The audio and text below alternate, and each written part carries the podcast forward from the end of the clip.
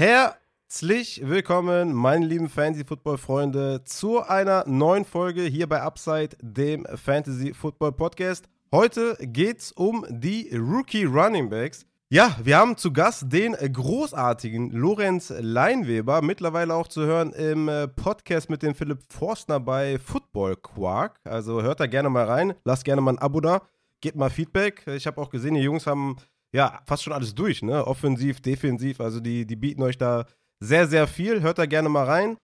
Du warst ja früher Senior Scout bei Sports Illustrated. Wo, wo bist du denn mittlerweile unterwegs? Ja, genau. Ähm, danke erstmal wieder für die Einladung. Ähm, mittlerweile bin ich bei äh, immer noch beim NFLPA Collegiate Bowl. Das hatte ich ja äh, letztes Jahr oder in den letzten Jahren schon ähm, gemacht. Guck da viel Tape ähm, und mach so ein bisschen die, die Cross-Checks und so weiter für das, für das Bowl-Game. Und ähm, dann bin ich mittlerweile bei einer Analytics-Firma gelandet. Also wir machen teilweise oh. Analytics, die heißt RPM Data. Ähm, Wer aber die letzten Jahre schon mal reingehört hat, weiß, dass ich äh, eher nicht so der Analytics-Geek bin, sondern natürlich eher der, der, der Filmtyp. Mhm. Ähm, genau, und mache da auch ähm, eben viele, ähm, schau viel Film, auch schon zu Underclassmen, also jüngeren Spielern, die jetzt auch noch nicht im Draft sind, weil wir eben ähm, Agents, Spielerberater beraten, denen vorschlagen, wen die nehmen sollen und ähm, unser Analytics Department, die arbeiten auch wir mit Spielern zusammen, die dann irgendwie ihr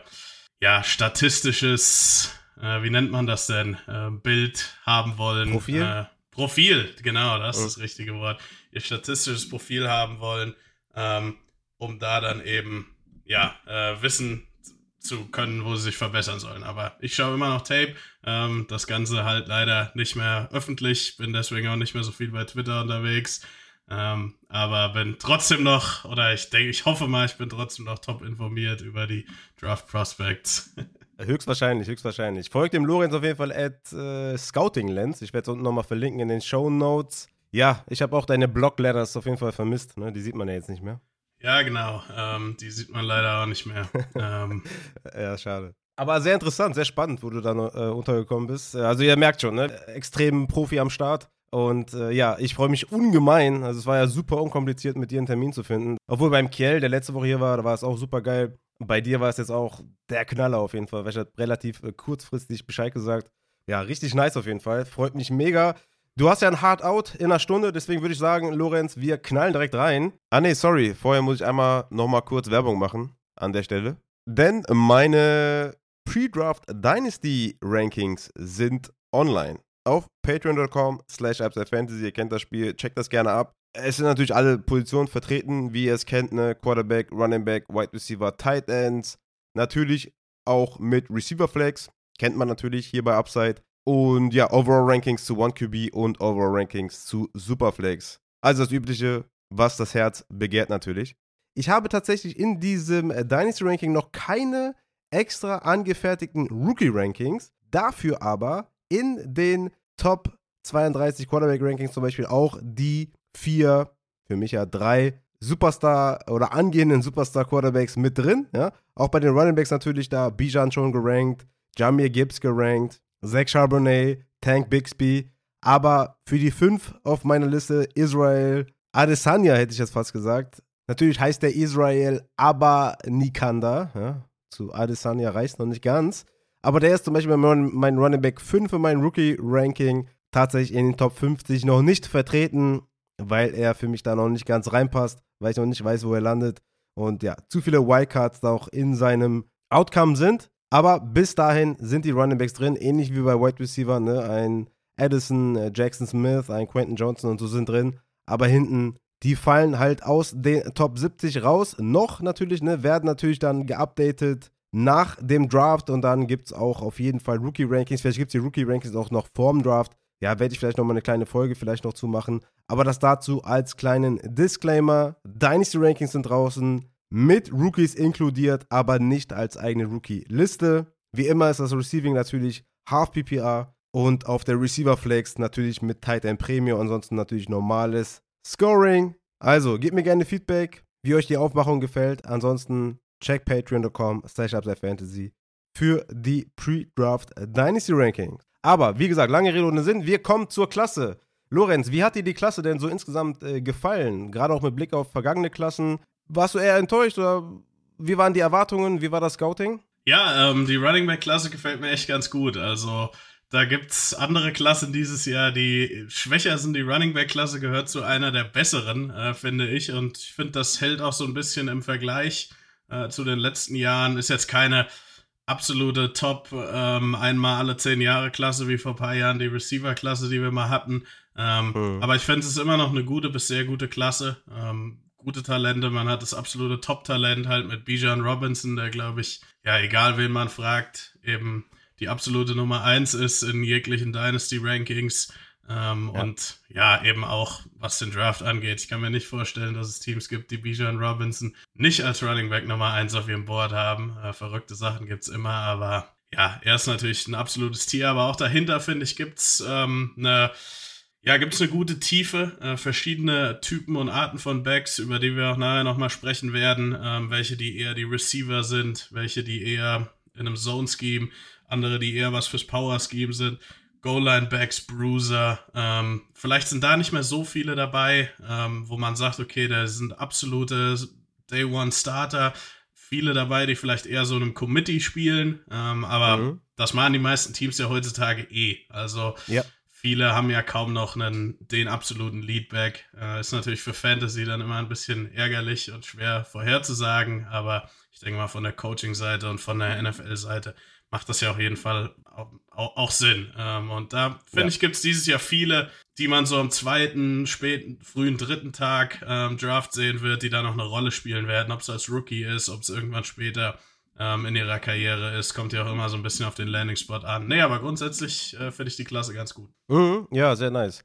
Ja, ich, ich finde auch, wir haben natürlich da den einen richtigen Superstar und dahinter haben wir schon spannende Spieler, die aber meiner Meinung nach so nach den Top 4, hatte ich eben schon so ein bisschen angerissen, schon auch den Landing-Spot brauchen, schon auch das Scheme brauchen, wo noch andere Faktoren davon abhängen. Aber ich denke auch so eine ja, wir haben natürlich da eine Masterclass One und aber von zwei bis vier, die finde ich schon ganz nett. Also da kommen wir vielleicht gleich drauf, wer das so sein könnte. Ich habe mir so ein paar verschiedene Unterpunkte mir rausgesucht und der erste ist, ja, wer sind so die äh, kommenden Superstars in dieser Klasse? Oder haben wir nur einen, äh, den alle kennen, den du eben auch schon angesprochen hast, wo auch schon meine älteste Tochter weiß, dass der der kommende Superstar ist. Aber haben wir danach noch jemanden? Ähm, ich habe mir jetzt mal Jameer Gibbs von Alabama aufgeschrieben, auch wenn das ah. ein bisschen drauf ankommt.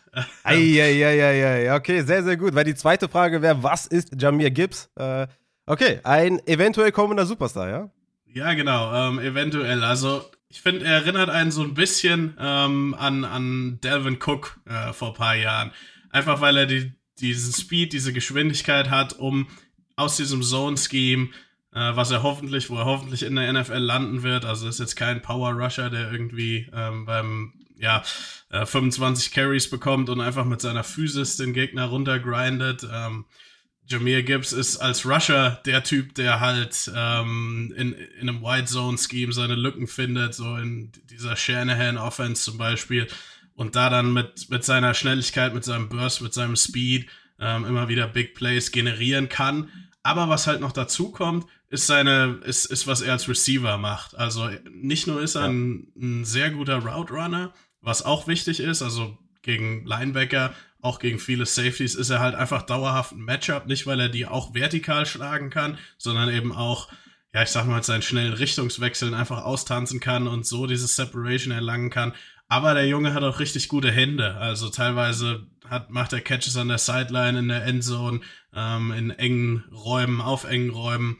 Und ja, auch das ist heutzutage in der NFL total wichtig. Das ist ähm, auch auf Fantasy-Sicht natürlich wichtig, äh, vor ja. allem auch in PPR-Ligen. Ähm, und da hat er auch, wie, wie sagt man so schön, ein hohes Upside, aber halt auch, bringt, bringt er das jetzt auch schon auf den Platz. Also das ist nicht nur Potenzial, nichts, was nur werden kann, sondern was, was eigentlich schon ist und was er auch bei Alabama gezeigt hat. Er ist eigentlich gar nicht so der Typ Alabama Running Back, den man in den letzten Jahren hatte.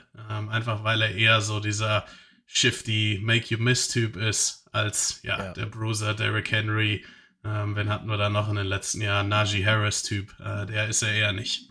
Ja, einige, ne? Kenyon Dre kann ich mich erinnern. Äh, Damien Harris würde jetzt reinpassen, was du jetzt gerade meintest. Mark Ingram hatten sie. Und die letzten waren dann, glaube ich, ja, Jacobs und Harris.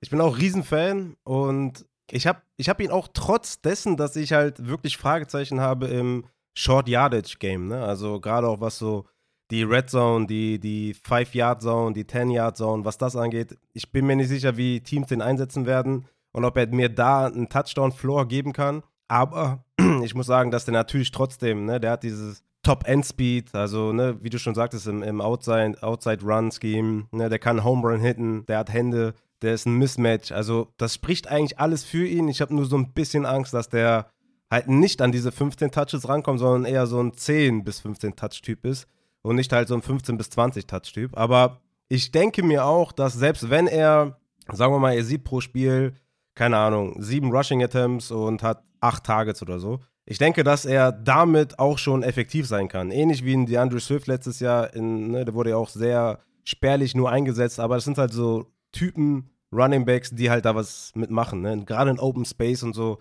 wenn die da den Ball bekommen, gerade after the catch und so. Ich bin mir relativ sicher, dass der einen guten Floor haben wird aufgrund seiner Effektivität und einfach noch Upside bringt, je nachdem, wie ihn dann Teams einsetzen. Also ich denke mal, wenn der an die 15 Touches kommt, dann haben wir hier wirklich einen sehr, sehr guten Running Back 2, der ja je nach Team und je nachdem, wie die Offense tatsächlich spielt, auch wirklich einen, ja, einen kommenden Superstar haben könnten. Also es kommt für mich schon sehr stark darauf an, weil Alabama hat ihn ja auch sehr spärlich nur eingesetzt da in den Short Yardage Touchdown-Situationen. Das macht mir so ein bisschen Angst, aber er ist ein absoluter Elite-Passcatcher und bringt auch als, als Runner eine gewisse Upside auf jeden Fall mit. Genau, das kann halt sein, dass eben so diese Runs, wo man an der Goal-Line ist, äh, First and Goal an der 1, dass die ihm halt, ähm, ja, dass da halt dann Bruiser ein Powerback geben wird, der auch in der NFL diese Carries übernehmen wird.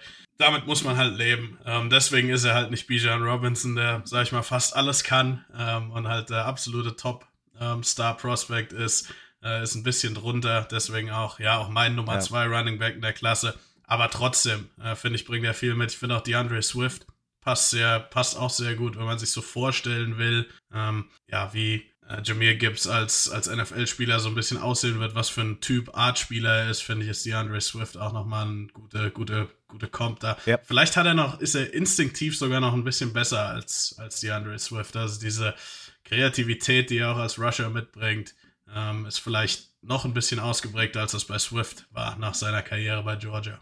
Ja, ich denke auch, der, der Endspeed ist auch nochmal besser. Aber ja, die ähneln sich auf jeden Fall so vom Spielertypen her auf jeden Fall. Ich hatte Swift der, äh, in seinem Draft-Jahrgang auch auf der 1, also vor CEH und etc. Deswegen, ja, Jamie Gibbs, da kann ich nicht so weit weg sein ähm, von seinem Upside. Deswegen, ja, Jamie Gibbs, sehr, sehr geil, dass du den in der Kategorie kommende Superstars schon hattest. Das finde ich sehr, sehr gut. Darf ich dir den zweiten wegnehmen? Das könnte vielleicht Bijan Robinson sein. Ja, genau. Hat, ähm. hat, der eigentlich, was, was hat der eigentlich für Schwächen? Kannst du dir in irgendeiner Form vorstellen, dass der irgendwie scheitert? Nee, ähm, außer natürlich Verletzungen. Ähm, natürlich ja, Bearing Injuries, auch, sehr klar. Auch eine Position, äh, wo du es nie hundertprozentig sagen kannst. Ja, man könnte jetzt sagen, als Receiver aber selbst da ist er, ist er gut. Also das ist keineswegs eine Schwäche. Ähm, da gibt es vielleicht welche, da, das ist vielleicht das einzige Feld, wo er nicht der Beste in der Klasse ist. Aber wenn man sich seine Balance anguckt, ähm, er ist ja nicht nur in diesen, in, in diese, bei diesen Inside Rushes gut, ähm, wo er Tackles bricht, wo er auch diese Quickness hat, um Verteidiger auszutanzen, Tackles zu entweichen, sondern eben auch, wenn er ins Open Field kommt, extrem gefährlich, weil er den Speed mitbringt, weil er diese Shiftiness halt da auch wieder mitbringt ähm, Kreativität, Instinktivität, äh, die Instinkte, die er mitbringt, die Vision. Also er wird ja auch nicht umsonst wahrscheinlich relativ früh gedraftet werden ähm, für Running Back.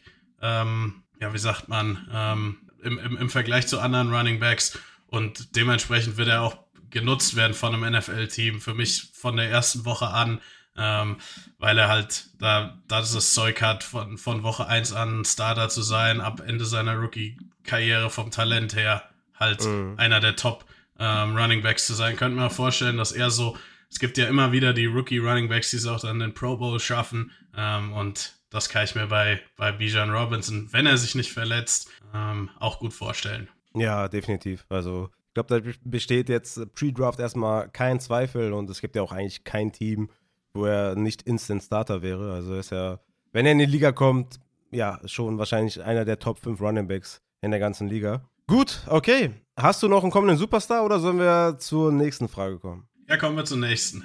Ah, schade. Okay, wäre natürlich geil gewesen, wenn du hier noch einen gehabt hättest. Ja, die nächste Kategorie wäre so Volume Running Backs. Wer das Zeug hat zum Leadback. Ich hatte, oder ich sage immer gerne, ne, benenne da gerne so Tyler Algier, Brian Robinson, die halt überall solide sind, vielleicht in nichts special unbedingt, ne, wobei ich Algier noch besser fand als Brian Robinson, aber die im Endeffekt beide in der Leadback-Rolle in der NFL stattgefunden haben.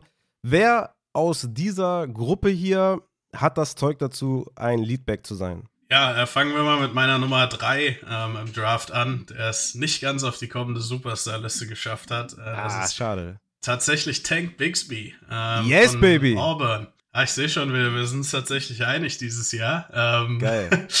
Geil. Das, das ist sehr gut. Äh, Tank Bixby, ja, ist, hat eigentlich hinter einer eher schwachen O-Line bei Auburn gespielt, ist auch eher so dieser Powerback. Ähm, musste aber hinter dieser O-Line immer wieder auch Kreativität zeigen. Also er konnte nicht einfach nur das nehmen, was für ihn geblockt wurde, ähm, nach vorne fallen und dadurch produktiv sein, sondern er musste auch immer mal, obwohl er halt so groß und schwer ist, diese Cuts machen ins Open Field, auch mal Runs nach außen bouncen oder ähm, diese Cutback Lane finden. Das setzt ihn halt nochmal so ein, so ein bisschen ab, finde ich, von den anderen Powerbacks und von den anderen Bruisern, äh, nicht nur in der Klasse, aber grundsätzlich so. Ähm, ist auch ganz schwer zu tackeln. Ähm, auch weil er eben diese, diese Angles, also die Winkel für, für Tackler auch nochmal erschwert durch seine, durch seine Shiftiness. Ähm, also alles natürlich in, in, in Relation zu seinem Gewicht und zu seiner Masse. Letztendlich ist er trotzdem noch ein großer, schwerer Back. Hat vielleicht als Receiver nicht so die, nicht so die beste Ability. Ähm, also wer da großen Wert drauf legt, einen guten Receiver zu haben, das ist Tank Bixby wahrscheinlich nicht. Aber ich finde, bei ihm muss man sich zumindest keine Sorgen machen, ähm, dass er nicht in der Red Zone ähm, die, die Carries danach bekommt oder an der Goal-Line. Also der Name Tank ähm, ist Programm bei, bei Bixby. Und äh, ja, wie gesagt, bei Auburn, vielleicht gibt es da sogar ein paar schlechte Angewohnheiten, die er hat, wegen dieser eher schwachen O-Line, die noch aus ihm rausgecoacht werden müssen. Mhm. Aber grundsätzlich, also Tank, Tank Bixby sehe ich, sehe ich schon, glaube ich, verglichen zum Konsens eine, eine Ecke höher als, als viele andere. Also ich würde ihn locker in der zweiten Runde nehmen. Ja, spannend. Ja, ich habe äh, keine Grades für Runden, weil das ist ja nicht relevant im Fantasy. Aber er ist halt noch in diesem einen Tier mit einem anderen, der Zach Charbonnet heißt. Also die beiden sind für mich die Running Back 3 und 4, wo es so ein bisschen drauf ankommt, wo die landen. Dann könnten die Verse Weiser auf jeden Fall noch im Ranking landen. Aber das sind so, ne, Brian Robinson, Gibbs, Charbonnet und Bixby sind so meine Top 4 auf jeden Fall. Und Tank Bixby ist, glaube ich, so jemand, der halt im Nachhinein super krass darunter gelitten hat, dass er so einer schwachen O-Line gespielt hat. Ich meine, die haben auch in der SEC gespielt. Da sind auch super gute Defenses, die dir natürlich auch den Run wegnehmen können. Und ich glaube, im Nachhinein, äh, ne, die Zahlen hat er, ja, er hätte bessere Zahlen woanders aufgelegt. Ne? Er hat zum Beispiel 2021 1100 Yards, 2022 970 Yards. Da haben andere einfach bessere Zahlen, aber ich finde, wenn man sein, sein Tape anschaut, mit der Berücksichtigung, in der welcher O-Line der gespielt hat, fand ich das auch absolut gut und dafür natürlich auch super auch in der SEC performt. Und er hatte 51 Receptions in den letzten zwei Jahren. Also er ist ne, so, ein, so ein Montgomery-Type of Passcatcher. Also nichts Besonderes, ist jetzt keiner, der Routen läuft oder den du mal einen Slot aufstellst oder der after the catch irgendwie ne, direkt performen kann. Aber er gibt dir da einen gewissen Floor. Du kannst ihn den Ball zuschmeißen, du kannst Dump-Off-Pässe auf ihn werfen in die Flat was werfen, äh, was jetzt auch nicht besonders anspruchsvoll ist, aber das musst du auch erstmal schaffen und können.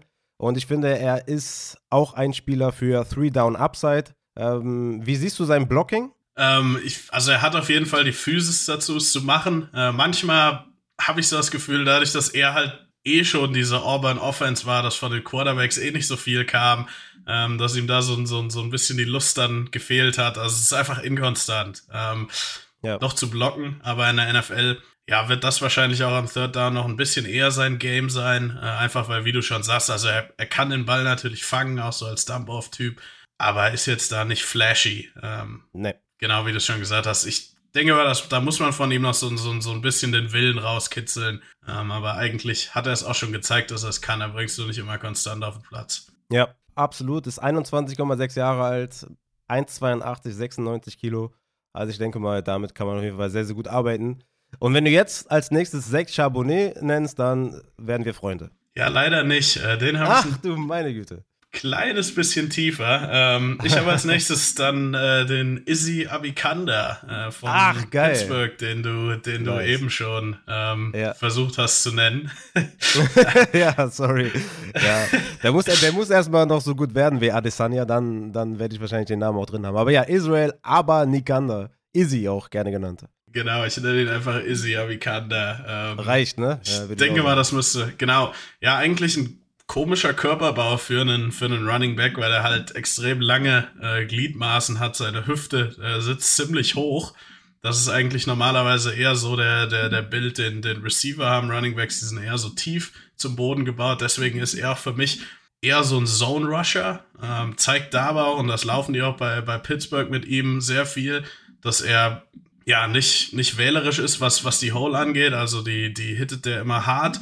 Ähm, und zeigt dann auch diesen Burst, diesen Speed, den man da auch wieder braucht in, in, in diesem, in diesem Zone-Rushing-Scheme. Und dann halt für diesen Körperbau, nochmal, das deutet normalerweise nicht auf so eine gute Balance hin. Ich finde, wenn er durch das erste Level der Defense kommt und am zweiten Level der Defense ist, dann ähm, ist auch sein, sein Balance wieder ganz gut und dann bricht er da auch Tackle. Und vor allem hat er dadurch, dass er diese langen Beine und diese Long Strides hat, ähm, halt auch einen richtig guten Speed. Den hat er auch beim, beim Combine gezeigt. Das hat viele überrascht, glaube ich, wie schnell er gelaufen ist.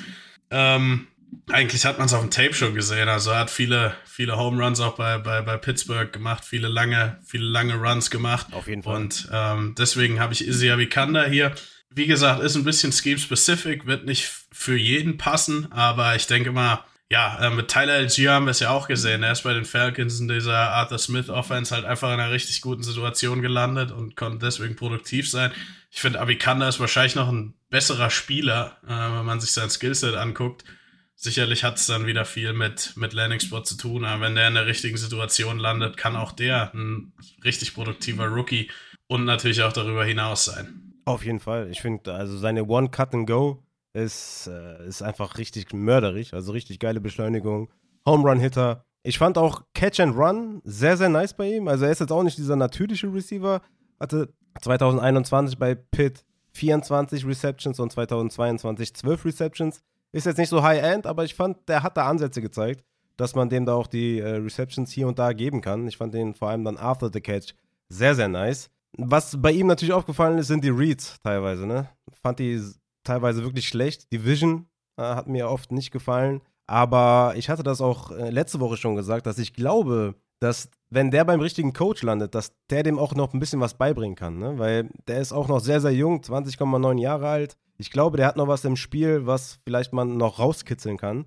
Und dann ist er für mich auch jemand, der absolut Upside mitbringt. Also ich habe ihn jetzt noch nicht in diesem Top-Tier mit drin, mit äh, Zach Charbonnet und Tank Bixby, weil mir da der, der Landing-Spot noch äh, ja, zu vakant ist und ich einfach glaube, dass der noch ein bisschen Coaching braucht und wenn das alles so ein bisschen zusammenkommt, dann hat das viel, viel Upside. Aber ja, interessanter Name auf jeden Fall. 1,78, 97 Kilo. Was sind denn so die Schwächen in seinem Game? Fandest du auch Division ein bisschen fragwürdig? Ja, genau. Er, ist noch nicht so instinktiv, er spielt noch mit nicht so einer Selbstverständlichkeit. Das kommt auch, glaube ich, daher, dass er halt, also ich wusste vor der Saison so richtig gar nicht, wer Izzy Abikanda ist. Und dann war der halt extrem produktiv, hat viele von diesen Highlight-Runs, äh, wie wir es gerade schon genannt haben, ähm, gehabt. Und dann hat man ihn sich mal angeguckt und hat mir dann auch gedacht, oh, okay, ähm, der Junge ist legit. Das ist ein, ein richtiges, richtiger NFL-Prospect. Und ähm, ja, es kommt halt auch ein bisschen daher, dass er jünger ist. Wie gesagt, Receiver ist er noch mal eine Nummer weniger als Tank Bixby. Also ich muss auch sagen, ich habe meine Top 3 also natürlich ist, ist Bijan Robinson so in seinem Tier, dann ist so ein Mhm. Schritt zurück auf Jameer Gibbs, nochmal so eine halbe Stufe bis Tank Bixby und dann sind es erstmal so anderthalb bis zwei Stufen äh, und dann kommt so eine ganze Gruppe an Namen für mich, äh, die irgendwie Ja. interessant sind und die auch in der richtigen Rolle erfolgreich sein können. Das war das, was ich eben angesprochen hatte Mhm. die so, denke ich mal, in der dritten, vierten Runde gedraftet werden. Äh, und je nachdem, wo und wie sie halt landen, was für ein Camp sie haben, wie sie mit dem Coach klarkommen und Ja. dass sie, ob sie sich nicht verletzen, äh, dann halt, wie gesagt, auch Fantasy relevant sein können, nicht unbedingt müssen. Das ist bei mir Running Back 6 bis Running Back 11, da, das Szenario, muss ich ehrlich sagen. Ja, ich will es auch gar nicht schlecht reden. Also auch in dem Tier gibt es welche, die ich mehr oder weniger mag. Ähm, Mhm. Aber Ja, so ein bisschen ist man da jetzt schon anbelangt, ähm, mhm. anbelangt, wo es auch welche gibt. Also wenn Abikanda halt in der falschen Situation landet, kann ich mir bei ihm auch vorstellen, dass es halt nicht klappt. Und bei den anderen drei, mhm. denke ich, wird es in irgendeiner Art und Weise klappen, auch wenn es vom Scheme nicht unbedingt perfekt passt. Ja, okay, sehr interessant, dass du Tank Bixby dann wirklich nochmal äh, eine gute Stufe über den anderen hast. Also man hat ja meistens halt ne, so Spieler, nach äh, Jamir Gibbs, wo sich viele uneinig sind und die auf all of the places auf dem Board sind und bei Tank Bixby auf drei bist du echt dann wirklich auch gesettelt. Ne? Also finde ich schon sehr interessant. Ich sehe ihn auch super geil und ich bin auch sehr gespannt. Aber wie gesagt, ich habe da noch einen anderen mit. Ähm, ja, hast du noch andere Volume Running Backs? Ja, ich würde gerne noch den anderen Texas Running Back nennen. Ja, auf jeden Fall. Roshan, yes. Ja, genau. Roshan Johnson. Ähm, der lange Zeit fand ich mega underrated war, ähm, über den eigentlich auch so in, in der Fantasy-Szene oder generell so auf den sozialen Medien wenige drüber gesprochen haben, ähm, bis eigentlich die Saison rum war, weil halt Bijan Robinson, guckst dir Texas an, das ist halt der Spieler, der immer wieder flasht und der immer wieder halt überragend und stark ist, ist ja auch normal, ist auch klar. Ähm, aber Roshan Johnson, erstmal ist er groß und ein richtig, ja, der, der ist auch ein richtiges Fund. Ähm, ja. Und so spielt er auch. 97 Kilo. Ja, genau. Also richtiger physischer Back, der auch Tackles bricht, der auch eher so dieses ähm, Wear Down hat, der halt auch nach dem 20. Carry, ich weiß, manche Leute rollen da so ein bisschen mit den Augen, aber wo dann auch irgendwann die Defense keinen Bock mehr auf den hat. Bei Texas beim im, im warmen Wetter in Austin vielleicht nicht mal so zum Vorschein gekommen, wie wenn der irgendwie in Baltimore oder Pittsburgh oder Cleveland oder was weiß ich in einen von der Städten lande. Also ich glaube da schon ein Stück weit dran, dass es in verschiedenen Wetterverhältnissen ähm, auch andere Backs braucht, die irgendwie ähm, halt diese Physis auch mitbringen. Mhm. Was da noch dazu kommt, finde ich, ist sein Blocking. Also sein Blocking, das wollte ich eigentlich auch bei Izzy Avicanda nochmal sagen, ähm, ist bei Ab Avicanda nicht so gut wie bei Johnson, aber bei Johnson, also bei Avicanda auch schon gut, aber halt nicht sehr gut, aber bei Johnson ja, das macht richtig Bock, dem beim, dem beim Blocking zuzugucken, weil er einfach so physisch ist da, das auch immer wieder zeigt, dass er halt dann die Snaps auch nutzt, wenn er aufs Feld kommt bei Texas, obwohl er nur die Nummer zwei war hinter diesem absoluten, ja, einmal, äh, ja, hinter diesem Talent, was halt alle fünf Jahre gibt in, in, in Bijan Robinson. Ähm, war vier Jahre am College, war ursprünglich auch ein Quarterback-Recruit, hat dann relativ schnell auf, auf Running Back umgeschult und ja, bei Texas eigentlich schon ewig ähm, dabei gefühlt äh, für College Football Standards. Wie gesagt, in so einem richtigen Gap-Scheme, am besten im kalten Wetter, ähm, denke ich mal, kann Roshan Johnson auch einer sein, der sehr produktiv wird, viele Touchdowns, einfach weil er diese Power mitbringt. Und am Third Down kann er dank seines Blockings halt auch auf dem Feld bleiben. Ja, ich denke absolut. Also Gerade im Blocking ist er, glaube ich, eine Ausnahmeerscheinung hier in dieser Klasse. Absolutes Monster, auch was Effort angeht, was die Power angeht. Stiff Arms des Grauens, ähm, Short Yardage, Goal Line, das ist alles, das ist sein Bereich. Und ja, er kann auf jeden Fall in, in, einem, in einem äh, Backfield der Leadback sein, gerade was die Power Rushes angeht, Early Downs angeht, Goal Line angeht. Und ja, ich habe ihn auch ordentlich nochmal hochgestuft gegenüber letzter Woche. Da hatte ich ihn, glaube ich, noch auf der 10 oder sowas mittlerweile mein Running Back 6, weil der mir einfach so viel mitbringt, was andere in der Form gar nicht mitbringen. Und ich einfach sagen muss, ja, wenn das richtige Team ihn holt und er in eine gute Situation kommt, dann kann ich mir sehr, sehr gut vorstellen, dass der, natürlich war Jamals, Jamal Williams Saison von einer anderen Welt, was, was die Touchdowns angeht. Und das kannst du eigentlich auch nicht replizieren. Das ist, war, war crazy. Aber ich kann mir schon vorstellen, dass er seine 10 Touchdowns machen kann in der Offense, die halt auch mal in die Red Zone kommt und äh, vor allem die Early Runs und so. Also der ist wirklich undervalued. Ich habe mir auch noch mal ein bisschen angeguckt, noch mal ein paar Tapes geguckt. Also das ist wirklich, der ist schon, der ist schon gut. Also der ist jetzt nicht nur einfach nur groß und kräftig, sondern der kann auch wirklich laufen. Also er ist nicht nur einfach ein Fullback oder sowas, sondern er ist wirklich auch ein Running Back. Also von daher, Roshan Johnson, ja, war vorher so ein kleiner Sleeper von mir, aber ich glaube, das, das ist er gar nicht mehr. Ja, genau. Ähm, wie gesagt, also war für mich auch lange Zeit so der Running Back, fast schon der Spieler im ganzen Draft, der halt mega underrated war, über den keiner gesprochen hat. Äh, mittlerweile tun es viele. Ähm, ja. Kriegt jetzt endlich seinen, seinen Respekt. Ähm, ja. Manchmal hilft das ja auch, wenn man sich mit anderen Leuten austauscht. Ne? Also gerade auch sowas wie ja. jetzt so ein Podcast oder was. Und wenn ich jetzt den vorher noch nicht mir so angeschaut habe und du mir sagst, ey, ich schau dir nochmal an, das, das bringt natürlich was. Und letzte Woche hatte der Kerl den relativ hoch. Da habe ich mir nochmal angeschaut und muss sagen, ja, also da ist auf jeden Fall einiges dahinter. Deswegen, Roshan Johnson, ja, mein Running Back 6 in meinem Ranking tatsächlich und auch jemand, der das Zeug haben könnte zum Leadback. Hast du noch wen anders? Nee, das war's erstmal mit den Leadbacks. Ich verspreche, wir kommen nochmal auf äh, Zach Charbonnet zu sprechen. Ähm, ja, aber das bis, bisschen später. Das könnte noch für, für ernsthafte äh, Diskussionen sorgen. Ich habe dir eben, noch, eben schon gesagt, dass ich ja ein bisschen krank bin. Ne? Und äh, ich habe tatsächlich ja ein bisschen was gegessen vorhin, aber ich bin auch so ein Mensch, der, wenn er nicht genug gegessen hat, dann könnte er ein bisschen grantig werden. Ne? Deswegen müssen wir aufpassen gleich bei Zach Charbonnet, dass wir da nicht zu weit auseinander sind, okay? Ja, ich, ich dachte schon, ich trage deinen, deinen Kopfschmerzen dazu noch ein bisschen bei. Ähm, ja, das auch. Das, das weil auch. ich jetzt halt Zach Charbonnet noch nicht genannt habe. Ja, ja, die wurden jetzt schlagartig auf jeden Fall ein bisschen mehr. Das stimmt schon. Das stimmt. okay, dann würde ich sagen, kommen wir zur nächsten Kategorie, um so ein bisschen Abwechslung reinzubringen und weg von irgendwelchen äh, Power-Leuten zu kommen. Kommen wir mal in die High-End Receiving Back-Kategorie. So James White-Typen, gerne auch so James White Plus, so Jamir Swift Light Mini-Light, ja, also schon jemand, der jetzt nicht nur über Receptions kommt, sondern auch ein bisschen, äh, bisschen über die Runs. Gerne so eine Art äh, High-End Receiving Backs. Sonst hätte ich sie nur Receiving Back genannt, aber so die Form. Ja, genau. Ähm, fangen wir mal bei Ty Spears an äh, von der Tulane. Ja. Äh, der auch mit einem richtig guten Senior Bowl sich, glaube ich, noch mal ein bisschen nach vorne und nach oben gespielt hat. Also auch bei Tulane, die ja eine ja, Mega-Saison auch hingelegt haben für alle, die College Football verfolgen. Am Ende auch noch USC geschlagen.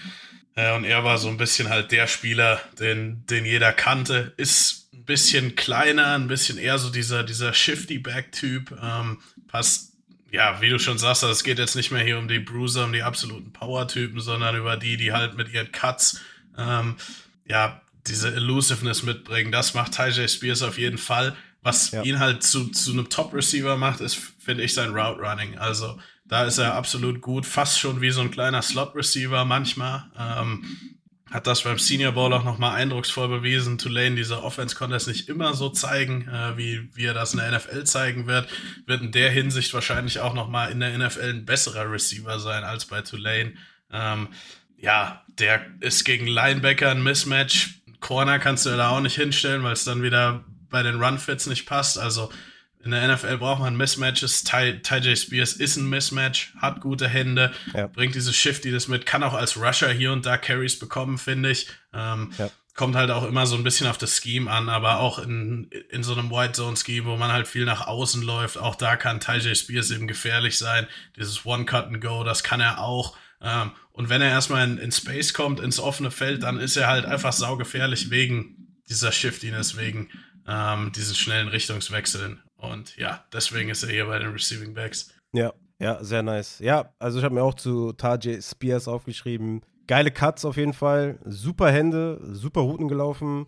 Und was geil, das mir sofort aufgefallen ist, er fängt den Ball weg vom Körper und kann halt sofort in den Jack-Modus schalten, wodurch du halt auch nochmal ein paar Yards dir direkt ähm, klaust, sage ich jetzt mal, direkt erkämpfst. Also 43 Catches in den letzten zwei Jahren. Natürlich Inside ist er halt eher schwach, ne? Between the Tackles, da hat er seine klaren Schwächen, aber ich fand auch seine Vision besser als zum Beispiel bei einem Izzy, muss ich sagen. Das hat mir viel besser gefallen. Aber insgesamt, ja, Tajay Spears, sehr, sehr spannender Name und bin schon echt gespannt, wo der landet, weil ich auch glaube, dass der eher so Richtung Swift Light kommen kann, als nur so ein James White-Typ, sondern noch ein bisschen mehr dahinter sein kann, gerade als Rusher. Also von daher, ja, guter Name hier, Tajay Spears. Ist mein Running Back 10, hört sich jetzt irgendwie schlecht an oder so, aber ich habe halt ein paar andere, die ein bisschen mehr Masse mitbringen, die ein bisschen mehr, ja, wo ich mir mehr vorstellen kann, dass sie vielleicht ein Leadback sein können. Gerade auf Early Downs und so habe ich, hab ich ein bisschen vor, aber Taji Spears beim richtigen Landing-Spot mit einer Offense oder mit einem Quarterback, der auch gerne auf Quarterbacks, äh, der gerne auf Running Backs wirft, kann ich mir sehr gut vorstellen, dass der einschlagen kann. Ja, genau. Ich sehe es wie du. Also er ist eben halt nicht nur der reine Receiver, der ist nicht nur der Back, der, der halt nur das macht wie ein James White. Da ist schon noch mehr dahinter, auch als Rusher. Ähm, und deswegen, ja, er ist halt auch so in der Gruppe dritte, vierte Runde irgendwo gedraftet und dann hoffentlich mit einem guten Landing-Spot und mit einem guten ähm, zweiten Back noch, der die Power Rushes so ein bisschen übernehmen kann. Ähm, und dann kann Tajay Spears hoffentlich als Receiver ja, zeigen, was er kann. Sehr, sehr nice. Als nächstes kommt dann bei dir Sean Tucker. Nee, ähm, Eric Gray habe ich als nächstes. Wow, okay. Äh, okay. von, von Oklahoma, genau. Äh, ehemalig bei Tennessee gewesen, dann zu Oklahoma transferiert. Der nächste Senior übrigens, ähm, wenn ich das richtig ja, im Kopf habe. 24 ist er. Ja, ähm, auf ein älterer Spieler schon. aber auch eher seine Cuts sind halt das, was sind vielleicht die besten Cuts in der Klasse. Also Ty, Ty Spears kann da mitreden, ähm, auch Bijan bei seiner Masse hat natürlich krasse Cuts dabei in seinem Tape, aber ähm, Eric Gray, ja, die, die, die Beine sind irgendwie die, der, der Unterkörper, die Knie, was weiß ich, das ist aus Gummi hat man manchmal so das Gefühl, wie schnell er halt Richtungswechsel machen kann, wie explosiv er dann auch aus diesen Richtungswechseln ist. Das hat sich dann auch wieder, also ist auch einer der Gewinner vom Senior Bowl, finde ich, weil er ist auch da halt in den One-on-Ones als richtiger Route Runner weg von dem, ich sag mal, eher simplen Spread-Offense-Scheme von, von Oklahoma, wo er halt mal in die Flat gelaufen ist oder ähm, manchmal auch mal die, ja, wo er halt einfache Routen gelaufen ist. Ähm, konnte es da halt, konnte es beim Senior Bowl halt auch bei, auf NFL-Routen für Running Backs nochmal richtig zeigen. Hat jetzt nicht so die krassen Hände wie Tajay Spears, der, wie du schon gesagt hast, wie so ein Receiver auch immer wieder durch den Catch durchbeschleunigt in den Rack-Modus schaltet. Aber Eric Gray, auch der, wenn er ähm, ja ein bisschen Platz hat und so in diese Situation kommt, wo der ähm, juken kann und um die, um, um die Defender rumtanzen kann. Ähm, das ist genau das, wo, wo er halt krass ist und wo er stark ist. Äh, deswegen ist er hier auf der Receiving-Liste. Kann deshalb auch ein bisschen laufen, ähm, aber es ist so ein bisschen ähnlich wie bei Tajay Spears, vielleicht ein bisschen schlechter noch bei ihm, ein bisschen weniger Rushing Ability, aber ein bisschen, ein bisschen kann er auch als Rusher ähm, beitragen. Ich hoffe halt, dass er irgendwie noch eine Rolle auf Special Teams findet. Vielleicht als Punt Returner fände ich ihn auch total gefährlich. Ähm, das ist wahrscheinlich Fantasy eher nicht relevant, aber es wäre für, für, für ihn als NFL-Spieler auch wichtig, gerade am Anfang der Karriere, um halt auch zu zeigen, wie gefährlich er ist mit dem Ball in seinen Händen. Ja, definitiv. Ist ja immer sehr, also gerade wenn du einen Platz im Special Teams bekommst, ist schon mal ganz gut für den Start der Karriere, gerade wenn du auch so in den hinteren Reihen gedraftet wirst. Also von daher hoffen wir das für ihn. Hast du noch andere in dieser Kategorie mit den äh, Receiving Skills? Ja, genau. Ähm, einer, der mich ein bisschen enttäuscht hat beim Combine, ist äh, Kenny McIntosh von Georgia. Da dachte ich vom Tape her eigentlich immer, dass der Junge ein Mega-Athlet ist. Ähm, hat da auch ja immer wieder diese Receiving Snaps für Georgia übernommen, die ja eigentlich, fand ich, Georgia dieses Jahr eine, eine total interessante und kreative Offense hatten. Viel zu Tight Ends geworfen, viel zum Running Back eben in Kenny McIntosh geworfen. Da fand ich auf dem Tape halt eine äh, vertikal auch richtig gefährlich ist. Also auch mal die, die Seam hochgewinnen kann oder bei Wheel Routes. Ähm, da auch viel genutzt wurde, auch da ziemlich natürliche Hände hat, fast schon wie ein Wide Receiver den Ball fängt. Hat dann beim Combine halt, glaube ich, nur eine 4-6-2 gelaufen. Also das war für mich so eines der komischsten ähm, Testings und die komischste 40. Äh, hab mir dann auch sein Tape nochmal angeschaut. Ähm, sein Burst finde ich immer noch gut. Vielleicht habe ich seinen High-End-Speed so ein bisschen überbewertet. Ähm, aber Kenny McIntosh gehört für mich auch noch auf die Liste. Ähm, hier zu den, zu den Receiving Backs. Mhm. Ja, für mich gehört er eher so zu diesen reinen Receivern. Ich kann mir nicht vorstellen, dass der als Runner wirklich Erfolg haben kann. Und ich weiß halt nicht, ob, ob der wirklich auf Third Down Platz findet, weil ich fand ihn im Blocking auch ultra schlecht. Ich weiß nicht, wie du es gesehen hast. Ja, das stimmt, da hast du recht. ich ich, ich glaube, der wird, wird halt kaum Spielzeit bekommen auf dem Feld. So richtig auf, auf Third Down und wirklich als Receiver. Ich glaube, da, dazu ist er einfach zu schwach in dem Bereich auch. Ich, ich, ich glaube schon, dass er als, als Receiver ähm, aufs, aufs Feld kommt. Aber es kommt natürlich auch wieder darauf an, wenn du schon den Receiver im Team hast, ähm, dann brauchst du ihn wahrscheinlich nicht. Aber wenn du genau diese Rolle halt suchst, dann finde ich, kann Kenny McIntosh die schon gut ausfüllen. Aber du hast recht als Blocker und was die Physis angeht, auch was seine Instinkte als Rusher angeht, ist er eher schwach. Ja, ja, das ist so ein Grund, weswegen ich ihn relativ tief habe und halt äh, andere Receiving Backs äh, wie ein Tajay Spears oder auch Sean Tucker, den du jetzt noch nicht genannt hast. Vielleicht nennst du ihn ja noch. Oder wenn nicht, dann reden wir später noch über ihn. Äh, die mir da einfach mehr mitbringen, wo ich mehr mm, das Gefühl habe, dass die halt wirklich auch äh, Touches bekommen. Ne? Und nicht nur hier und da irgendwie als äh, so als, als, als Flummi äh, genommen werden in der NFL, hier und da mal ein paar Touches bekommen. Ähm, da kann ich mir bei anderen Running Backs einfach mehr vorstellen. Aber ja, ähm, absolut guter Receiver, so viel kann man auf jeden Fall festhalten und das war ja auch die Frage. Hast du noch andere ähnliche Typen? Ja, äh, Devon A-Chain äh, muss man noch ja, nennen, äh, von der Fall. Texas A&M, ehemaliger ja, Sprinter in der Highschool, glaube bei Texas A&M auch noch ähm, beim Sprintteam, wie auch immer das dann heißt, ähm, mit teilgenommen. Und dieser Speed, den er mitbringt, das zeigt halt sich auch sofort auf dem Footballfeld. Also wenn der, wenn du dem Platz gibst, dann ist er weg, weil er einfach ja, diesen, ich weiß jetzt gar nicht, was er beim Combine gelaufen ist. Ist er überhaupt beim Combine gelaufen? Der ist eine 4-3-2 gelaufen, 98. Percentile. Ja, also ist mega schnell. Äh, wie gesagt, das ist auch für die NFL halt, ja, 98. Percentile ein absolut, ein absoluter Ausnahmeathlet.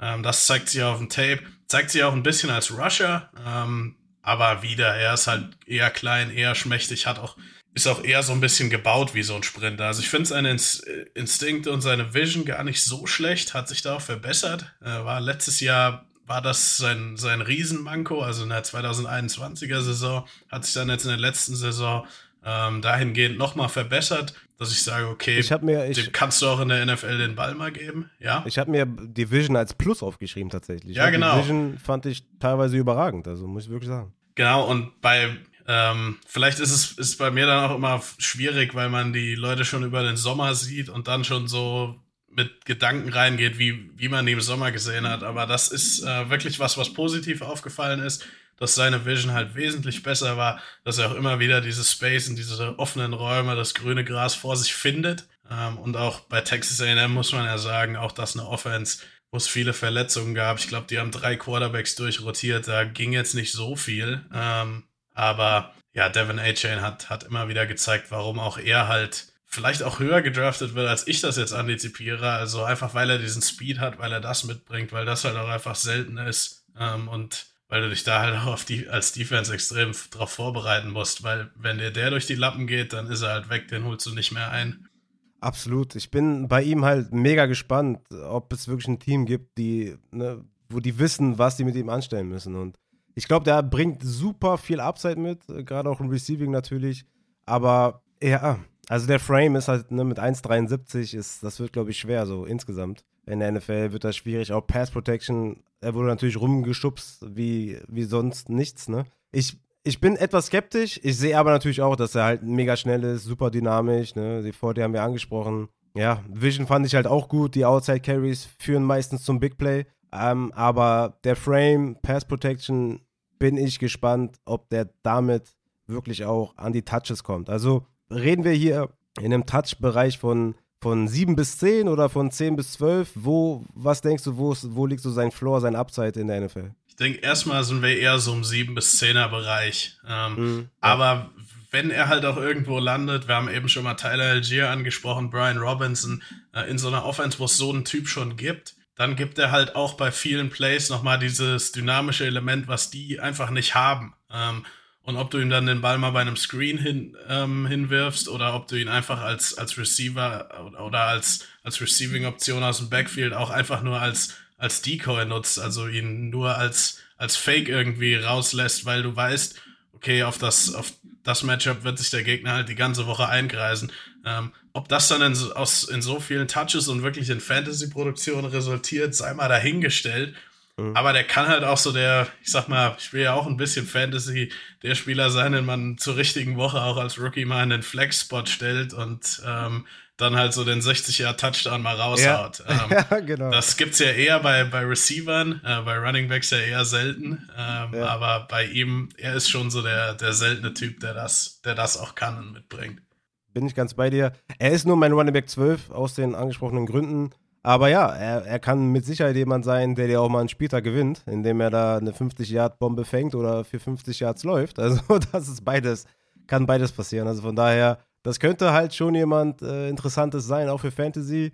Er braucht halt ja, auf Weekly Basis dann vielleicht mehr Touches als nur 7 bis 10, aber bleibt auf jeden Fall ein spannendes Prospect. Hat natürlich auch mega Bock gemacht, dem zuzuschauen. Ne? Also man muss ja auch sagen, wenn man sich Tape anschaut von den Running Backs oder von Wide Receivers, je nachdem, wie viele man hintereinander macht, dann ist man ja auch mal froh, wenn man so einen geilen, spaßigen Running Back vor sich hat. Genau, ja, der einfach dieses Speed mitbringt ähm, und ja. diese ja, einmalige äh, dieses einmalige Game-Breaking, ja, Speed einfach hat. Sollen wir zur nächsten Kategorie kommen oder hast du noch hier in dem Bereich jemanden? Wollen wir noch kurz über Sean Tucker sprechen, äh, bevor ich den komplett unterschlage? Sonst hätte ich, ich wollte ihn jetzt nochmal ansprechen, falls du jetzt gesagt hast, wir können zum nächsten kommen. Deswegen gerne Sean Tucker, der ja, ja für mich eigentlich auch in diese Kategorie perfekt passt. Für dich nicht? Also ich, ich, ich fand es jetzt in den Kategorien, die wir hatten, fand ich es eigentlich schwer, ihn, ihn, ihn reinzuplacen, weil ich finde, er kann so von allem ein bisschen was. Also mhm. extrem, ja, versibler Typ Spieler, ähm, Typ Back. Ja, wie du schon sagst, also der kann, der hat gute Hände, der kann den Ball fangen, der hat eine gewisse Dynamik. Auch als Route Runner ist er für seine Größe gut, nicht sehr gut, würde ich sagen. Genau das gilt auch für seine Hände. Ich finde aber auch als Ballcarrier und als normaler Rusher ähm, zeigt er ganz gute Instinkte. Ob das in, in einem Zone-Scheme ist, hat aber auch, finde ich, im Vergleich zu vielen anderen Namen, die wir jetzt hier nur als Receiver genannt haben, auch als Inside-Runner, ähm, kann er ein bisschen was. Also das wird jetzt nicht so das sein, dass du ihm nochmal 15 Mal pro Spiel bei minus 5 Grad einen Ball gibst und irgendwann die Defense einfach keinen Bock mehr hat. Der Typ Spieler ist er natürlich nicht. Aber ich finde, er bringt auch eine, ein bisschen Physis mit, um das zu machen. Ansonsten, ja, der ist seit drei Jahren jetzt, glaube ich, im College extrem ja. produktiv bei Syracuse, spielt deswegen halt auch mit einer mit einem Selbstvertrauen, mit einer Selbstverständlichkeit, ähm, die auch einfach Spaß macht, ihm da zuzuschauen er ist ein wieder, er ist ein guter Athlet, kein sehr guter Athlet. Es fehlt so das an ihm, was so wirklich raussticht, wo du sagst, okay, das kann er halt 20 Touches pro Spiel machen. Ähm, aber für mich ist er halt irgendwie auch eine, eine, eine, sehr sichere Bank. Und wenn sich der Starter verletzt, auch schon als Rookie, ähm, kann Sean Tucker halt reinkommen und in vielen verschiedenen Schemes ähm, da weitermachen, wo der andere aufgehört hat, ohne dabei jetzt halt der aller, der super flashy Typ zu sein. Äh, weiß nicht, wie du ihn siehst, aber ich mag Sean Tucker eigentlich, deswegen finde ich es auch gut, dass wir ihn nochmal ansprechen. Äh, mir ist nur ein bisschen schwer gefallen, wo ich ihn hier, hier reinpacke. Ganz unrecht hast du nicht, also die perfekte Kategorie gab es äh, bisher nicht, aber ich würde ihn auch schon eher so in diese Kategorie Receiving Upside stecken. Vielleicht habe ich das auch ein bisschen, sehe ich das zu euphorisch, aber ich habe schon sehr starke Ansätze, was das angeht, äh, gesehen.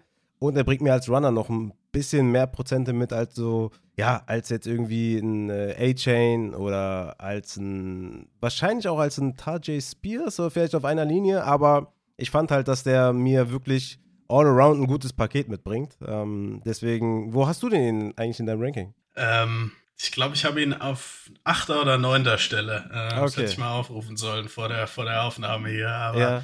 Ja. Irg ja, so. irgendwo da so, also wie ist auch so in diesem, in dieser Gruppe, dritte, vierte ja. Runde, je nachdem, was du halt brauchst als Team. Ähm, ja. Finde ich, machst du halt mit ihm nichts verkehrt. Wie gesagt, eine sichere Bank.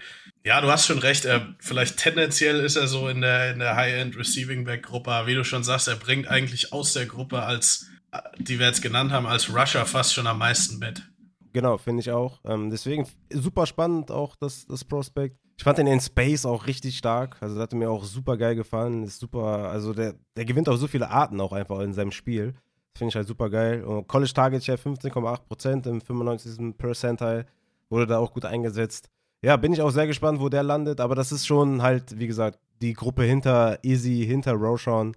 Aber spannend auf jeden Fall. Bin sehr gespannt, was mit ihm passiert. Dann äh, würde ich sagen, äh, können wir ja zur nächsten äh, Truppe kommen und gehen zu den äh, Goal-Line äh, Short Yardage Bags. Ich habe hier aufgeschrieben, diese Jamal Williams ist, ist, ist, ist die LeGarrette Blunt dieser Welt. Ähm, wo siehst du da die Spieler in, in dem Bereich? Jetzt kommt Zach Charbonnet, glaube ich. Ja, genau. Ähm, und auch das ist vielleicht ein bisschen unfair, dass ich ihn hier reingepackt habe. Ähm, ich bin ich bin ein bisschen tiefer bei, bei Zach Charbonnet äh, als der Konsens, obwohl er sich eigentlich auch er ist auch so der Typ, den ich schon ewig verfolge, gefühlt, schon ewig seit ihn mir mal im Sommer angeguckt habe, weil es immer wieder sein konnte, dass er halt in, in den Draft geht. Äh, auch damals schon zu Michigan-Zeiten hatte ich mal einen Report zu ihm geschrieben. Ähm, hat sich immer wieder ein bisschen verbessert. Ich habe tatsächlich immer auf Tape seine Athletik als Schwäche gesehen. Ähm, natürlich, wenn wir erstmal zu den Stärken kommen wollen, was sein Contact Balance angeht, sein Tackle Breaking, also da bouncen die, die, die Tackler gerade so von ihm ab. Also das macht auch richtig Bock, ihn sich, sich anzugucken. Auch auf dem zweiten Level bringt er auch immer mal einen schönen Stiffarm mit. Ähm, habe aber immer wieder so das Gefühl gehabt, dass er nicht so diese Explosivität hat, nicht so diesen Speed hat. Hat tatsächlich echt ein ganz gutes Testing hingelegt oder ein sehr gutes Testing sogar für seinen, ähm, für, für die Masse, die er auch mitbringt ähm, bei seinem Pro Day. Vielleicht habe ich es einfach ein bisschen falsch gesehen, aber das jetzt, ja, nochmal das, das, was das gesehen, das, was man gesehen hat, halt hundertprozentig zu ignorieren, ist dann auch schwierig. Bin deswegen ein bisschen weiter hinten. Also ich habe ihn nicht in meinen Top 5, er ist, äh, glaube ich, an der 7 äh, für mich. Ähm, aber trotzdem, was er halt macht als dieser, als dieser Power-Typ, Early-Down-Typ und mittlerweile halt auch als Blocker, äh, finde ich, ist sehr gut. Seine Hände sind eigentlich auch solide, aber wie gesagt, für mich fehlt es bei ihm so ein bisschen an den Richtungswechseln, an der Explosivität. Ähm, er ist halt ja. in der Hinsicht so ein bisschen limitiert. Aber auch das kann fast schon genug sein, ähm, um in dieses Tier reinzukommen, ähm, wo wir drüber gesprochen haben, Volume Running Back, wer hat das Zeug zum Leadback. Also wenn du jetzt sagst, Zach Charbonnet oder Brian Robinson, als die beide ähm, Prospects waren, hat Zach Charbonnet wahrscheinlich trotzdem noch die höhere Grade als Brian Robinson das für mich hatte. Denke ich auch. Ja, Zach Charbonnet ist halt nicht flashy. Ne? Der ist absolut nicht genau. flashy. Genau. Ist eher ein langweiliger Back, aber ist halt ein Allrounder. Der kann halt alles. Der ist für mich ein Instant Starter, hat eine hohe Baseline. Der ist ein guter Runner, ist physisch. Du hast ja das auch schon angesprochen. Der bricht Tackles. Hat solide Hände, auch hier. Ne? Eher sowas wie ein Leonard Fournette als jetzt irgendwie ein Elvin Kamara. Aber es reicht auf jeden Fall. Und es hat auch im College gereicht zu insgesamt Target Share von 14,5%, auch äh, 93. Percentile. Hatte ja 2021 24 Receptions, 2022 37 Receptions. Also ich finde, da, ja, er ist halt nicht flashy, er ist halt nicht so dynamisch. Die 40 Time war 4,53, ähm, Combine 61. Äh, 61. Percentile. 10 Yard Split war im 79. Percentile. Ne, Vertical, Broad Jump auch jetzt nicht alles überragend, aber alles so solide. Ne? Es gibt eigentlich nichts, was er nicht kann. So, es kein, hat kein Elite-Trade, aber auch jetzt nichts, wo du sagst, ey, du kannst ihn auf Third Down nicht bringen, weil dann den, den Block wird er verpassen. Du, du kannst ihn keinen Dump auf Ball werfen, weil den wird er, wird er droppen. Du kannst ihn inside äh, laufen, du kannst in eine Goal-Line laufen, Short Yardage. Also, wie gesagt, ich glaube, der hat echt das Potenzial, so ein, wen soll man nehmen? Ja, Montgomery ist für mich auch so, kein flashy Running Back. Auch ein Allrounder. So, ich glaube, das, das passt eigentlich ganz gut. Ja, es ist nochmal ein bisschen höher gebaut und ähm, als Montgomery, aber ja, so ein, so ein Typ ist er. Das ist auch der Typ, den man als Prospect mal ein bisschen underraten kann. Und wenn er dann halt einfach in die richtige Situation kommt, schnell auch der kompletteste Back sein kann, äh, der halt die meisten Dinge für ein Team machen kann. Genau. Ja, ja deswegen habe ich ihn auf drei. Aber ja, da hast schon recht. Der ist einfach halt, der bringt dir halt, also, ne, das Tape zum Beispiel bei ihm war jetzt nicht so geil. Weil natürlich die, die Breaking Tackles, die waren cool, war, ist dann auch ab und zu lustig, wie die abprallen und so aber da ist fast kein Runaway-Run dabei oder kein Home-Run-Hit dabei oder sowas. Deswegen, ähm, absolut faire Punkte tatsächlich. Aber ey, in die Kategorie Goal-Line Short Yardage, Junge, da hätte, da war mehr drin, da war mehr drin.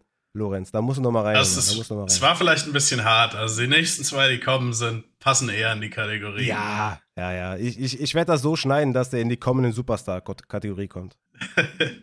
Alles klar.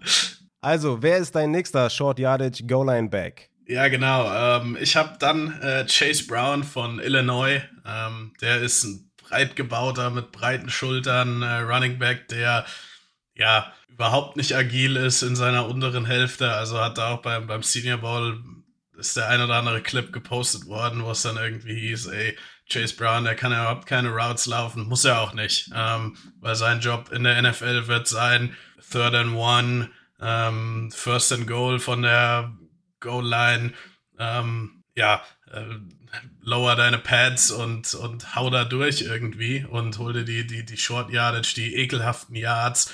Ähm, das kann er auch, finde ich, das macht er auch gut, aber viel mehr ähm, bringt er dann eigentlich auch nicht mit. Muss beim Blocking noch so ein bisschen an seiner, an seinem Timing arbeiten, finde ich. Ähm, bringt da natürlich auch die Masse, auch die Physis mit, aber beim Timing haut es noch nicht so hin. Das ist auch was, was man coachen kann.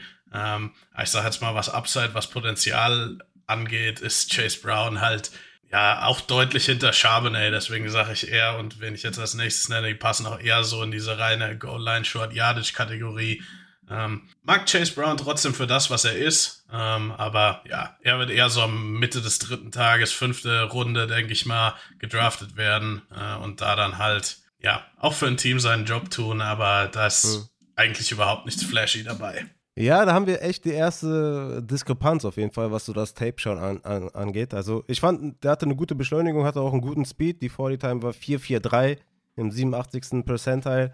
Aber ich fand tatsächlich, die Power durch die Mitte hat mir gefehlt. Also die 1,78, 95 Kilo fand ich, hat er nicht aufs Feld übertragen, zumindest die Spiele, die ich geschaut habe. Das ähm, ist etwas, was mir negativ aufgefallen ist in meinen Notizen tatsächlich. Ähm, da habe ich zum Beispiel bei einem Zach Evans das Gegenteil geschrieben, aber Chase Brown fand ich tatsächlich gerade Inside eher schwach. Ja, interessant. Also ich will auch noch dazu sagen, die 40 Time hat mich bei ihm auch überrascht. Also ich finde, so schnell spielt er nicht. Ja, klar, das stimmt auch. Ja, so schnell hat er echt nicht gespielt. Ähm, hat mich auch etwas überrascht, die, die 40 Time, das muss ich schon sagen. Aber hm, ja, gerade durch die Mitte. Bei Chase Brown war auch so ein bisschen schwer für mich, den zu ranken.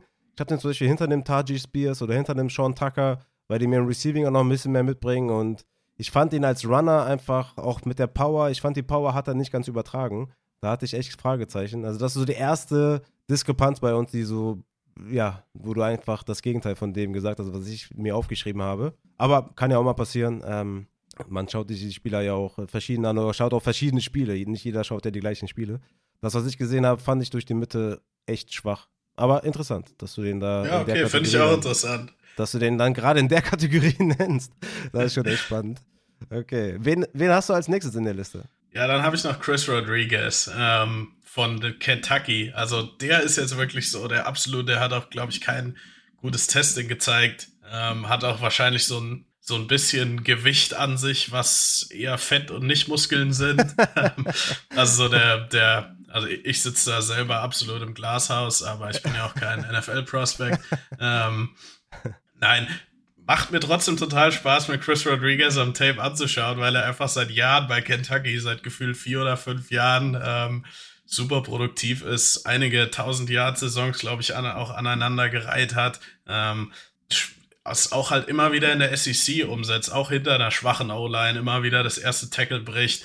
Ähm, wie gesagt, da ist gar nichts flashy dabei. Das ist wirklich ein reiner Bruiser, nur einer für die ekligen Yards. Ähm, aber hat halt bei Kentucky auch viele Carries bekommen in Situationen, die er, in, wo er in der NFL halt den Ball nicht bekommen wird, wo es halt andere talentiertere Spieler geben wird, ähm, die da den Ball bekommen werden. Finde ihn auch als Blocker solide. Er hat natürlich auch schon viele Hits kassiert. Also das muss man auch bei ihm sagen. Kann man jetzt nicht vorstellen, dass Chris Rodriguez irgendwie über zwei, drei Verträge, also nach seinem Rookie-Vertrag, vielleicht noch einen Kurzzeitvertrag bekommt, aber ja, ähm, danach wird es auch mit seiner Durability wahrscheinlich ein bisschen schwierig, aber trotzdem irgendwie ein Spieler, den ich, den ich, ja, für das, was er ist, halt auch sehr wertschätze. Okay, interessant. Ich muss ehrlich zugeben, Full Disclosure, nicht eine Sekunde Snaps gesehen äh, von ihm und auch keine Stats oder sowas gesehen. Sorry. Also da kann ich gar nichts zu sagen. Deswegen werde ich mir dann vielleicht nachher nochmal oder den nächsten Tag nochmal irgendwas zu reinziehen. Hast du bei den äh, Short Yardage äh, Goal Line äh, Typen auch Dwayne McBride drin? Nee, ähm, den könnte man damit reinnehmen. Er war für mich jetzt nicht so der, der offensichtliche Fit dafür, aber ah. du hast natürlich recht. Das ist einer, der auch noch mal ein bisschen tiefer läuft, einen tieferen Körperschwerpunkt hat. Ähm, Finde ich eine ordentliche Change of Direction hat, aber vor allem halt sein Tackle Breaking und seine Balance ist sehr gut. Ich finde, er bringt halt nicht so ganz diese Masse und diese richtige Bulligkeit mit, um zu sagen, ähm, Jamal Williams, LeGarrette Blunt, die hat du ja auch auf, aufgeschrieben ähm, als, als Beispiel. Mhm. Finde ihn aber auch interessant. Also er ist so ein bisschen unter Sean Tucker für mich, aber ein ähnlicher Typ. Also ohne das, ohne das Receiving halt, aber trotzdem jemand, mhm. der, ähm, den ich mir sehr gut halt als Backup, als klare Nummer zwei vorstellen kann, aber der finde ich auch in der Rolle halt einfach einen guten Job machen kann in der NFL. Okay. Hast du dir noch jemanden rausgesucht auf dieser Power-Ebene? Oder sollen wir zu deinem Sleeper kommen? Weil wir, wir haben noch vier Minuten. Ja, kommen wir zu den Sleepern. Ich habe ich hab mir zwei aufgeschrieben. Oh yes, baby. Dann let's go. ja, genau. Ähm, einmal Evan Hull äh, von Northwestern. Mhm. Auch an dem ist nicht viel flashy, aber der, ich habe mir, mir ist echt schwer gefallen. Also außer jetzt Kreativität, ähm, vielleicht Athletik oder diese Explosivität, mir Schwächen bei Evan Hull rauszusuchen, weil der Junge blockt der kann den Ball fangen, der hat gute Instinkte, die Vision ist gut.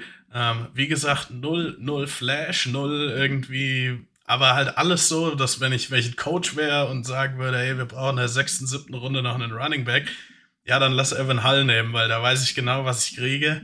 Ähm, der wird halt einfach seinen Patriots Way, do your job irgendwie, äh, das wird er machen. Vielleicht ist das auch ein richtig guter Fit. Patriots haben es ja auch in den letzten Jahren äh, vielleicht weniger, aber so als ich angefangen habe, Football zu gucken, da hatten die dann teilweise irgendwelche random Spieler, die dann sehr produktiv für die waren. Ja, also diese, ähm, Super, diese Supermarktkassierer, die auf einmal kommen, ja.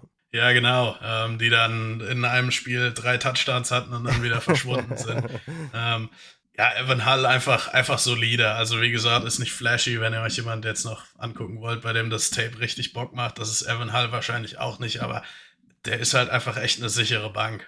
Okay, geil. Ist notiert. Genau, und dann habe ich noch ähm, den obligatorischen besten Running Back ähm, vom NFLPA Bowl. Und das war dieses Jahr ein junger Mann namens Emmanuel Wilson äh, von Fort Valley State. Wow. Also okay. eine ganz kleine Uni. Da auch jetzt das erste Mal, dass ich einen Prospect von Fort Valley State hatte. War auch gar nicht so einfach, Tape äh, für ihn zu bekommen. Wie, wie heißt das? Fort Valley State? Fort Valley State, Ach, genau. Emmanuel okay. Wilson. Okay, ähm, okay. Ist auch, glaube ich, ein HBCU, also das ist noch ganz cool ähm, an, der, an der ganzen Sache. Emmanuel Wilson bringt NFL-Größe und finde ich NFL-Athletik mit. Ähm, Habe auch eben noch seinen RAS-Card gesehen. Ähm, das war auch solide. Ähm, war für mich beim NFL PA Bowl der beste Back, einfach weil er schon diese Präsenz, diese Size und Athletik mitbringt. Dadurch auch als Receiver gefährlich gewesen, als Runner gut gewesen, als Blocker gut gewesen. Ich stelle mich jetzt hier nicht hin und sage irgendwie Emmanuel Wilson, das wird der nächste, keine Ahnung, UDFA, der ähm, zu einem NFL-Starter wird. Aber wenn ich mir jetzt halt einen, ähm, einen Namen aussuchen müsste, der irgendwie in ganz später Runden wahrscheinlich ein UDFA wird, wo ich mir vorstellen kann, der schafft es auf den Roster und er hat auch das Zeug dazu oder die Anlagen dazu, ähm, in, in der NFL produktiv zu sein, dann finde ich, ist Emmanuel Wilson schon ein guter Kandidat. Geil. Den, den habe ich gar nicht auf der Rechnung, das feiere ich richtig. Finde ich gut auf jeden Fall. Ich werde also wenn mich irgendjemand nach einem Sleeper fragt, dann werde ich ihn auf jeden Fall jetzt ab jetzt nennen. Fort Valley State. Äh, Emmanuel Wilson. Sehr, sehr nice.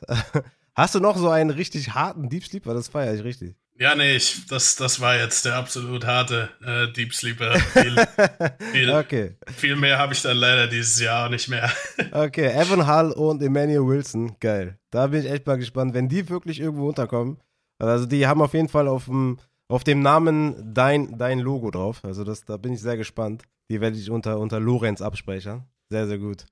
Ja, ja, sehr gut. Hoffentlich ähm, zeigen sie es irgendwo mal. Ich glaube, als ich das erste Mal hier war, habe ich Gary Brightwell genannt. Ja. Der ist ja du. auch immerhin ein paar Jahre bei den Giants geblieben, hat das auch stimmt. den einen oder anderen Touchdown mal gemacht, aber natürlich nie Fantasy-relevant gewesen, soweit ich weiß. Hat vielleicht der ein oder andere mal auf Waivers ähm, geholt in einer ganz tiefen Liga. ja, ist immer spannend, ne? wenn man sich so seine deepen Sleeper raussucht, dann verfolgt man die auch so ein bisschen, ne? Hinterher. Auf jeden also Fall. Also finde ich, find ich schon ganz geil. Ja, mein Lieber, wir haben äh, ja eine gute Stunde jetzt äh, gequatscht über so ziemlich jeden. Wir haben Kendra Miller nicht angesprochen, äh, Zach Evans glaube ich nicht und äh, Mohammed Ibrahim noch nicht, die hier auf meiner Liste noch sind. Ähm, ja, ansonsten haben wir glaube ich alle besprochen, soweit ich das hier sehe. Deuce Vaughn, was sagst du eigentlich zu dem? Der ist ja 1,65, 81 Kilo. Siehst du da, siehst du da irgendwie eine Rolle in der NFL für ihn? Der wird auch häufig genannt bei den Sleepern ist halt der absolute Outlier. Also es gibt keinen äh, Running Back mit der Größe. Selbst Darren Sproles war noch mal ein bisschen schwerer. Ich sag mal breiter gebaut, schwerer. Ähm, deswegen kann ich es mir schwer vorstellen. Hoffe es natürlich für Deuce, ähm, weil es halt einfach immer auch cool ist, wenn es solche Spieler schaffen. Aber so, dass, dass das Herz hofft, dass er es schafft, aber der Kopf sagt irgendwie so, nee, äh, das wird wahrscheinlich nichts. Ja, sehr unwahrscheinlich, ne? Schade. Ich habe ihn auch noch auf der 13, einfach äh, Herzensangelegenheit, aber ja. Für viel mehr hat es dann nicht gereicht. Okay, mein lieber Lorenz, wie, du musst raus. Äh, ich will dich nicht weiter hier äh, festspannen. Ich danke dir viel, vielmals, dass du hier warst. Sehr, sehr geile Expertise. Und ja, bei, bei Chase Brown werde ich nochmal reinschauen, was ich mir da aufgeschrieben habe, ob das überhaupt matcht oder ob ich da einen anderen Spieler gesehen habe. Aber ansonsten sehr, sehr geil. Auch geil, dass du hier mit den Kategorien da mitgemacht hast. Und vielen Dank, dass du gekommen bist. Wie gesagt, checkt den äh, Scouting Lens gerne auf Twitter und checkt bitte den äh, Football Quark äh, Podcast mit dem äh, Partner äh, Philipp. Genau, Philipp heißt er, ne? Forster. Checkt das gerne ab, äh, verfolgt die Jungs und lasst da gerne ein Like da. Ich danke dir für dein Kommen, mein Lieber. Ja, hat mir auch Spaß gemacht. Ist ja mittlerweile so ein bisschen äh, eine Draft-Tradition für mich, auch hier beim Upside-Podcast. Also ja, ma macht mir mal Spaß und äh, guter Talk. Ja, sehr, sehr geil. Ich werde dich vielleicht nochmal nach dem Draft fragen. Äh, du hast mir eben im Vorgespräch ja gesagt, dass da das auch ganz interessant für dich ist. Vielleicht hast du da auch nochmal Zeit, dann können wir nach dem Draft nochmal über den einen oder anderen vielleicht sprechen. Aber das werden wir nochmal absprechen. Ja, gerne, können wir machen. Nice. Nächste Woche gibt es dann äh, die Receiver. Wide Receiver und äh, Tight Ends mit dem Julian. Das war die Running Back Folge mit dem Lorenz und mit mir. Hau rein.